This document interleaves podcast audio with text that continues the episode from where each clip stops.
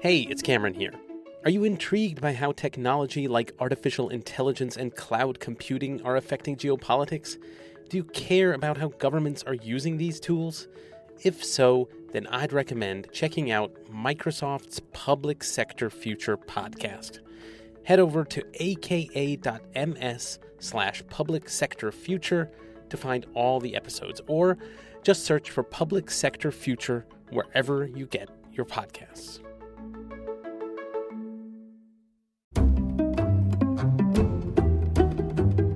Hi, and welcome to Ones and Tooze, FP's economics podcast. Every week we take a couple of data points, we use them to try to explain the world. I'm Cameron Abadi, FP's deputy editor, with you as always from Berlin, Germany. Adam Tooze, the podcast's uh, namesake, uh, also FP's economics columnist and Columbia University professor, is with us as always, though this time from Miami. Hi, Adam.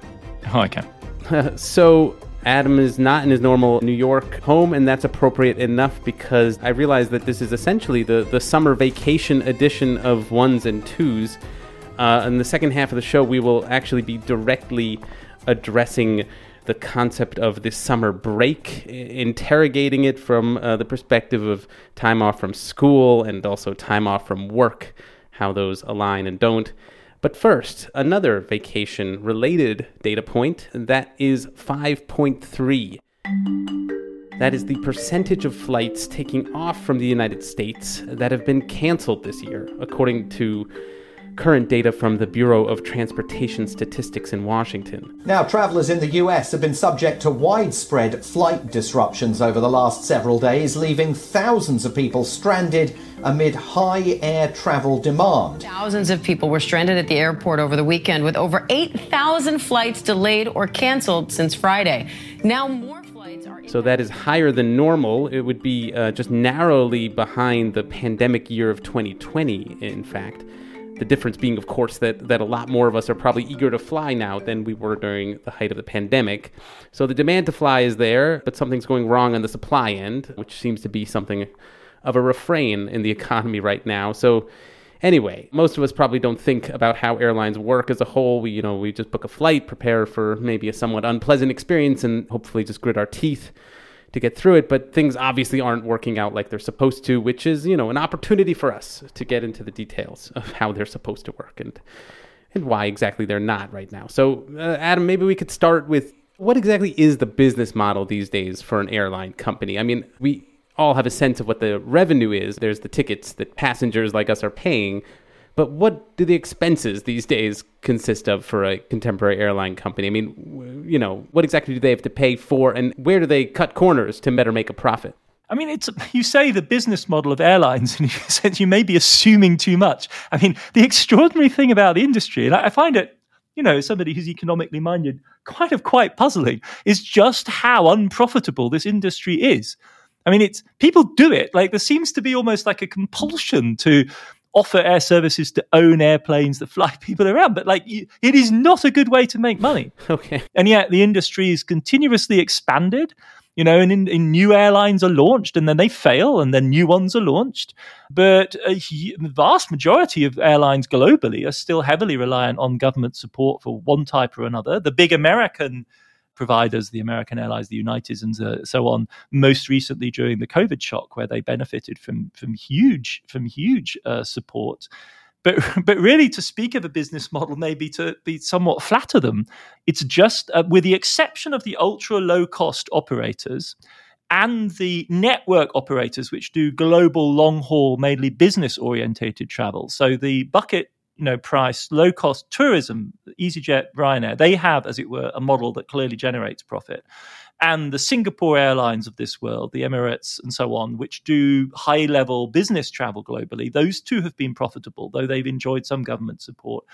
The the standard operators in every single one of the big names in the united states has been in bankruptcy at one or other point and um, many of the great aims of the past, the TWAs and Pan Am, of course, have been extinguished. Why is it so difficult to earn money? Because the competition is quite fierce hmm. in the age of deregulation, and you have a large number of fixed costs, right? You have to buy the airplanes, which are very expensive, and then you have to amortize those. You have to pay staff. This is a very labor intensive industry uh, by comparison with many other sectors. It's not easy to gain efficiencies. And uh, you have to pay very considerable costs to the airports where you operate out of. And then you have to contend with the fluctuations in kerosene prices. And so it's a, you know, you're managing a whole variety of risks against a fiercely competitive market where the price of, of tickets is held back. One of the solutions to this, to enable the, industry to operate at all, is in fact to make it less competitive. So, de facto, the regulators in the United States have enabled an oligopoly to stabilize. And once they did that, those you know the remaining the surviving operators the american airlines the uniteds of this world have actually been able to stabilize at least until covid a profitable model one of the ways they do that is to as we all know from experience is to uh, cut back on service uh, another thing they do is to pack more and more people into into their airplanes and so seat width and, and the so-called pitch of the seats the gap between seats has been progressively shrunk down over time and it's through mechanisms like that that they have been able to, you know, claw back um, some of the costs that they incur. But but the single standout thing about this industry um, is that really on a consistent basis it doesn't make money. Yeah. In any case, things do seem to be going especially haywire with airlines right now, as I mentioned at the top, in terms of cancellations, but also delays. In what way can all this be traced back to the pandemic and its after effects? I think that's the the driver. I mean, the system before 2020 was actually operating at an, a historic high in terms of efficiency and profitability, and was then blown out of the water by 2020. I mean, the the sector was you know savaged by the spring of of uh, 2020 in, in April. You know, 90% of, of air traffic in the on the Atlantic route was was shut down. It's difficult to exaggerate the impact of the of the COVID crisis, and companies like BA, which operates out of you know its hub in Heathrow cut about 25% of its workforce. And they haven't been able to rehire um, because they didn't anticipate um, how how dramatic the rebound was going to be, and, and frankly, also because many of their staff, especially those on the ground rather than in the more glamorous jobs in the air, have found alternative employment. Like, why would you work in a 24 hour day business, um, face, customer facing, dealing with stressed out passengers, many of whom are very disgruntled with their service?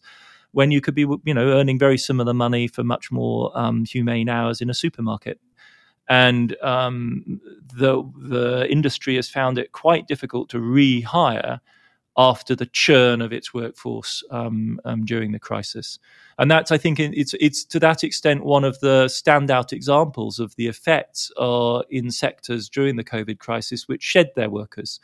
I mean, as the BA example indicates, you know, if you lose a quarter of your workforce, when you come back, you're going to be a very different kind of organization. And we're seeing the, we're seeing the, the effects of that. I mean, it's also worth saying that when you travel in an airplane, what you see is it were the front end provided to you by the airline but really, it's a supply chain business. I mean, every element of the airline and the airplane that you're in is dependent on a series of suppliers. Those are all of the things which are loaded onto the airplane as you sit there waiting impatiently on the tarmac. And they have suffered all of the same supply mm. chain issues that uh, the wider economy has. So what we're seeing is as this combination of a loss of staff and the wider supply chain disruption.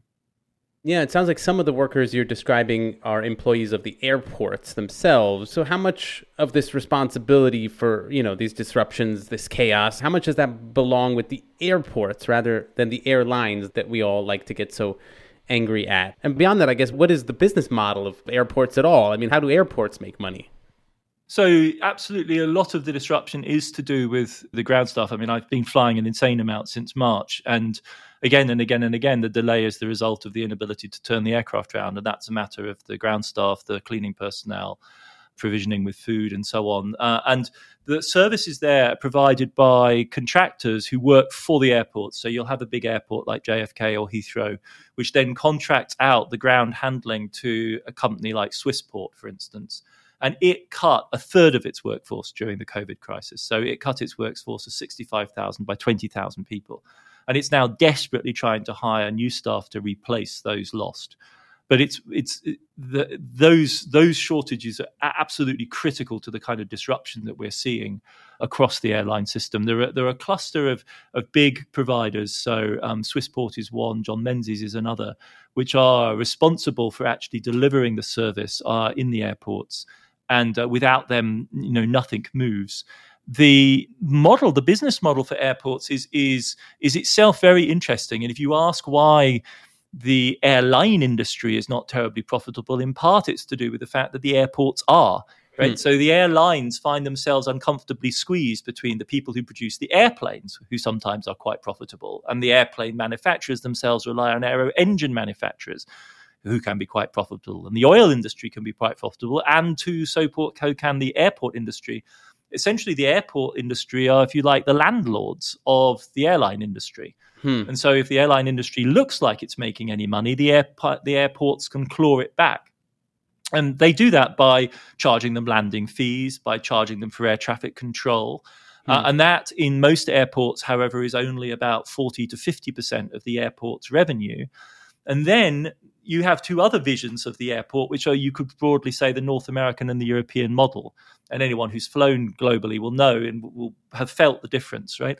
So, American airports are half aeronautical services and half glamorized uh, parking lots. They're basically um, parking lots and um, car rental services, right? That's, as it were, what generates the vast majority of the non aeronautical revenue in American airports um, which is why Uber and things like that was such a blow to the American airports because if you don't have to drive your car and park it, for which they can charge you an exorbitant fee, or rather they charge the parking service providers an exorbitant fee, then the airport loses a revenue stream.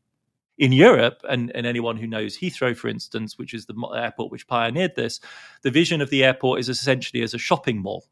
So you don't drive there necessarily, you take public transport, but when you get there, you go for the shopping experience. Um, two rather different models of how an airport can function. so, I guess finally here to go back to the notoriously low profit margins of the airlines themselves. I wonder what effect does that have on the future? In other words, does that mean that there's likely to be a deficit of innovation over the long term because there aren't any profits to reinvest? Is this a kind of like stagnant, dying industry as a result of these low profit margins? Well, I think um, the, the innovation in the airline industry comes from business models. It comes from logistics. It comes from information technology systems to manage their low margin business better, right? That's what we've seen. And you can think of the low cost providers mm. as forms of innovation, like, you know, taking the old world airline model and saying, no, you don't need all that. Let's make it more like a bus. That's one of the, you know, the great challenges of the next decades is the, all this flying we're doing.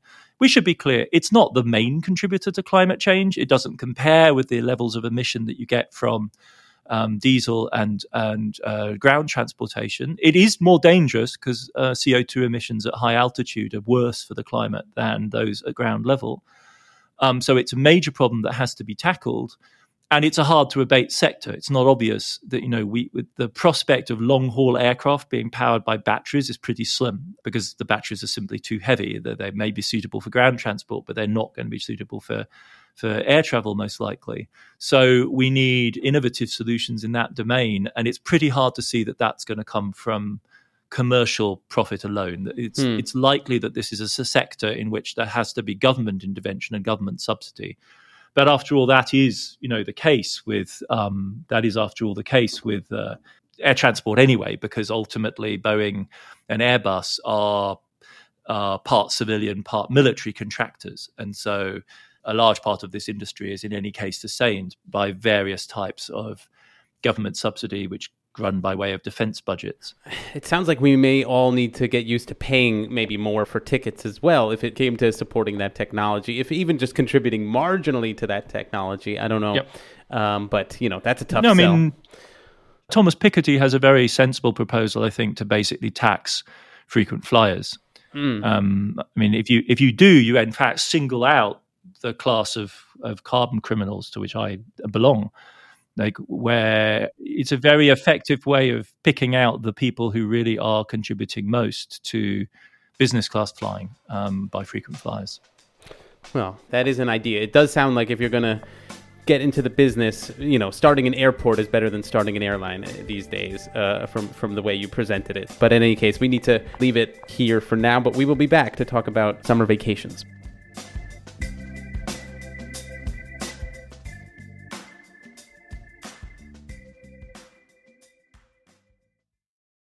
Welcome back. So, our second data point here is actually, I have two data points that I want to flag. Uh, one is 8.5, that is the average number of weeks that American school children have off as their annual summer break.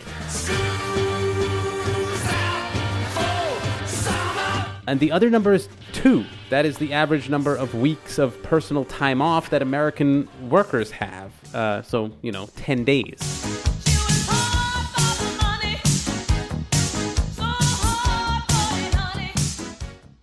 So there's obviously a mismatch there. Uh, you know, if this were a psychology podcast, we could use that as fodder for discussing the innocence of childhood, maybe the discontents of growing older. But of course, we're going to dig into the subject of summer break from an economic perspective instead. So, Adam, for most of us, our earliest memories of summer come in the form of summer break from school. What exactly is the origin of this extended summer break for school children? And is this a universal feature of schooling around the West or even the broader world? So, it is a universal feature of uh, schooling around the world, I think.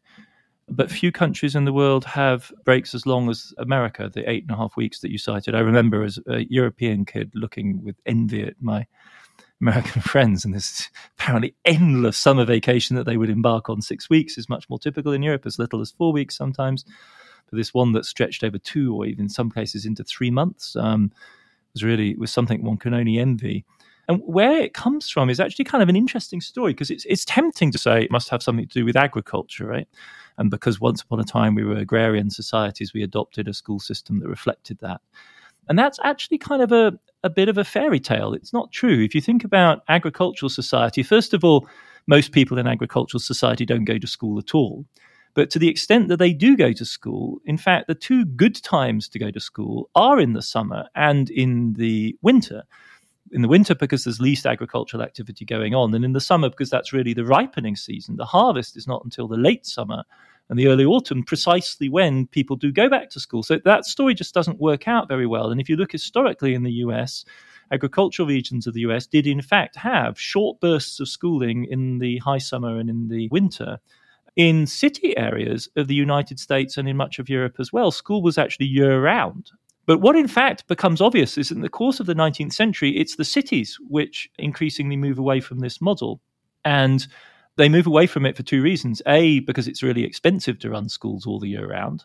And I guess you could also say that teachers wear out and kids wear out. And in large part, they were in fact running the schools all the year round because people didn't attend school in the way they do now, in the sense that one kid would enroll and then uh, attend continuously.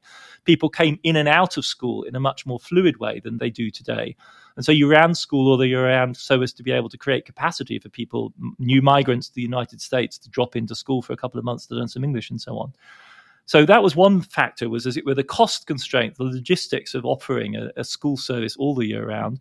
And the other one was heat.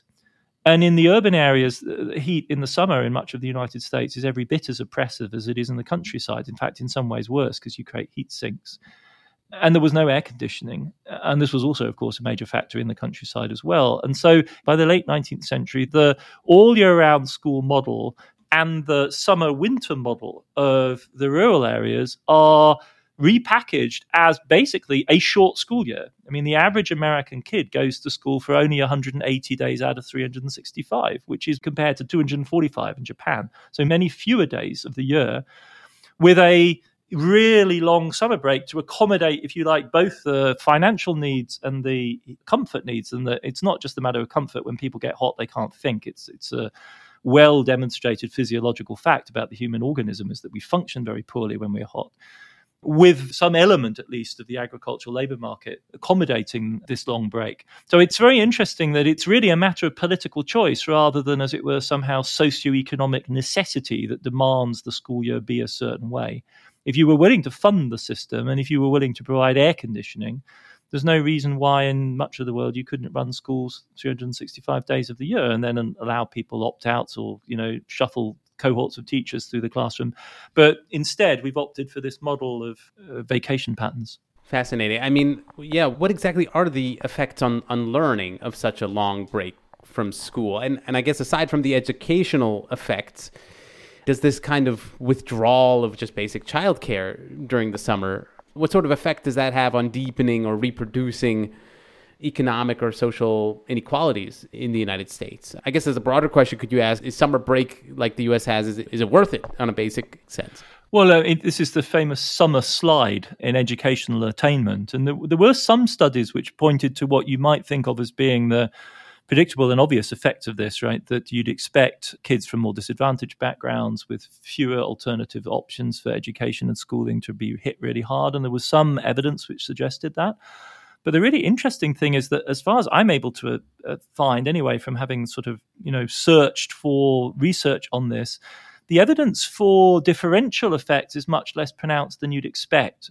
What is clearly true is that over the course of the summer, all kids' learning attrits to a degree.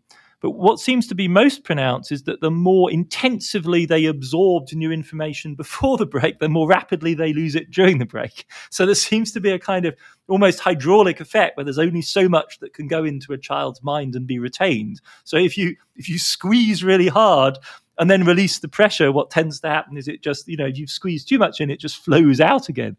I, am much more persuaded by everyone, you know, if you've ever been a parent, you, you know this sort of huge dilemma of what do you do if your child is no longer in school and you yourself have to go on working. And in Europe, that tension is much reduced by the fact that European adults in, in, the workforce have much longer paid holidays than they do in the United States. And they indeed have legal entitlement to paid holiday, which doesn't exist in the United States. The number you quoted for the number of weeks that Americans take is, is correct, but it's not a legal entitlement. It's contractual, and that's the average that emerges across the labor market. Whereas in Europe, there is a legal entitlement plus lots of holidays for saints' days and various other types of festivities.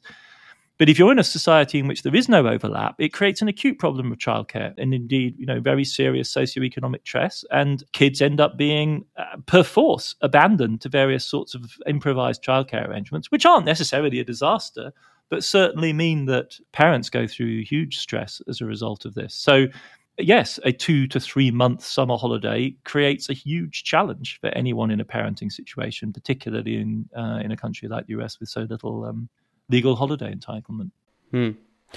So I guess to now to look at summer vacation more broadly, I mean, is the idea of the summer vacation in the modern economy uh, for workers, where does that come from? Is that a bottom up idea? I mean, were workers given paid time off contractually, I guess, as you were saying, that they then generally chose to use in the summer? or did the idea of a kind of summer holiday start because employers chose to shut down their workplaces in the summer, maybe because of the heat during that time of year. And like, I don't know, how much of this does just really have to do with the schools being closed? Uh, as uh, you know, is that just a kind of alignment that workers take time off to be with their kids at that time? Yeah, I think the only place where you can really see a powerful convergence of the complex politics of free time for workers with the school break, with the summer. To, the only case I'm really aware of is France, right, where in 36 you get the election of this radical socialist government with backing from the communists who introduce the French summer holiday, one week of paid leave for all workers. It's the first moment when the French collectively go on holiday. It's the first moment, famously, when many working class French people saw the sea for the first time. You know, France, a country with a magnificent coastline and these extraordinary, touching documentaries of, of working class Parisians for the first time seeing the Atlantic and dipping their toes in the water. And so there, every, all the elements come together. There is this summer vacation, you know, a logic for children, which we've already talked about. And then there are the politics of free time, of leisure, of paid vacation, which are really absolutely quintessentially the, a domain for struggle between trade unions, uh, labor unions, which are demanding, first of all, uh, you know, a, an eight-hour, six-day week, so at least one day of, of weekend, and then ultimately a forty-hour week, um, five days of eight hours. And then also, of course, demanding vacation. There is technocratic push from above, reformers arguing uh, for vacation as necessary to sustain the productivity of the workforce, right? It being a kind of crude and simplistic and naive idea of exploitation that you just keep workers working all the time. And for white collar workers by the 1930s in the US, there is a considerable push from management to say, look, it's efficient actually to give people paid vacation because they, they come back refreshed, they come back working more effectively. So with France is the classic instance of uh, you know, a socialist-led policy to construct a summer holiday for everyone, for families and kids. America is really the terrain of the failure of that to emerge. So, I mean, as early as 1910, um, the Taft administration actually proposed that there ought to be paid vacation for workers, and it was killed in Congress. Efforts to legislate on on vacation time have repeatedly failed in the United States. In the 1990s, uh, in 2015, proposals were put for paid vacation to be made mandatory, to maybe made an entitlement, and each time they were they failed to secure majorities in, in Congress. And in the same way as we also have no American legislation on maternity rights, for instance, for paid maternity leave. So really rather disparate developments between apparently similar advanced societies. There are certain countries these days where it does seem like the entire economy shuts down in August. And obviously, France comes to mind here most of all. Uh, how does the national economy deal with that level of just kind of economic fluctuation? It's very well planned. I mean, unlike the pandemic lockdowns, this is predictable. Uh, it's a ritual. It gives you time to do essential maintenance and repair. And from an overall economic point of view, the crucial thing to remember is that it's more like an economic reallocation, right? Because it's not as though the economy stops. It's just that everyone leaves the cities and goes to the countryside and spends like mad on restaurants and hotels and leisure activities. And so, as one bit of the economy, the manufacturing sector, office work is, as it were, ramped down, the tourism sector, which in France, which is the largest tourism site in the world, ramps up on a spectacular scale. So, you have a kind of balancing effect within the economy of spending and economic activity and labor from industry and factories in the cities of uh, the north to the Riviera to the coastline to the huge holiday complex. Interesting. I mean, I guess finally, I wanted to ask if you have thoughts about how kind of our new era of working from home might affect summer vacation as we've been discussing it obviously vacation is a sort of break from your normal work routine but those routines are, are very different now than they were before the pandemic. So are people i don't know likely to be more eager to travel than they were before if they're at home all the time? Or are people going to be choosing to live farther from the office in maybe more geographically distributed ways? And so maybe that subverts the idea of summer vacations if you're living as a digital nomad. Um, what do you think adam Yes, it's I've somewhat slipped into the digital nomad category right now. I definitely regard like a few days at home in New York as a kind of respite. But the but the general point is a is a very real one, right? Which is that the model of holiday we've been talking about presupposes a very clear distinction between home life and working life, presupposes a very ordered, metronomic, ritualized kind of form of employment, which is then interrupted for this period of you know leisure that you take somewhere outside the home in a specific location. And the more and more those boundaries are blurred the more and more you know what is i mean the american summer holidays european always strikes one as quite weird because the parents go on working the kids are out of school forever and then they go to summer camp which is something the French have, but most other European kids never experience that because their summer holidays are much shorter and they'll spend a week or two at home and then everyone will go on holiday together for a week or 10 days or whatever. So there are already between advanced economy societies very different models for this. But we are also seeing, as you say, these all these blurry zones where people's homes become Airbnb properties, which are styled to look like the interiors of hotels, which they visited at some other point, and the whole thing just looks like an IKEA catalog. So there's a there's a kind of blurring of the categories of the home, the leisure space, and the workspace. Because hotels themselves, as it were, constructed so as to be suitable uh, for working in, and to get a certain level of Airbnb classification, the space actually has to feature an office style um, feature. You know, you've got to have a desk. All of this aside, though, it's really worth saying, especially for a podcast that's based in the US you know, this is all very interesting. But the scandalous, the shocking, the, you know, the grotesque fact is that in the United States, tens of millions of people are toughing it out working one, two, three jobs, right? A week for, for for whom these are people for whom like even a two day weekend, like let alone a week of paid vacation, let alone four weeks or six weeks of paid vacation in the manner of, of Europe, are just utopian.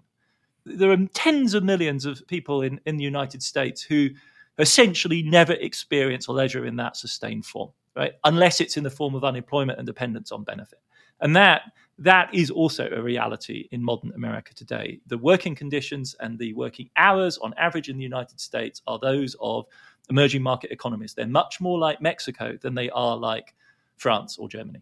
Yeah, I mean, I do agree. That should be the takeaway here. This is not normal what the, the conditions in the United States, and it could be different, as uh, much of the rest of the West shows. So, in any case, we do need to leave it here. So, I hope everyone who has a summer holiday enjoys it and does not get caught in one of these airline cancellations. And uh, yeah, we'll be back next week. Okay, that's it for another episode of Ones and Tooze. Thanks as always to my co host Adam Tooze. Listeners, as always, we like hearing your feedback. Please email us at podcast at foreignpolicy.com or tweet us at ones and tooze pod. Remember, that's tooze as in Adam's name, T O O Z E. And of course, uh, remember to follow and review us uh, on your favorite podcast app. Ones and Tooze is written and edited by me, Cameron Abadi, along with Adam Tooze. It's produced by Laura Rosbrow Telem and Rob Sachs. Our social media manager is Claudia Tatey. The executive editor of FP Podcast is Dan Ephron. Thank you very much for listening, and we will see you back in your feed next week.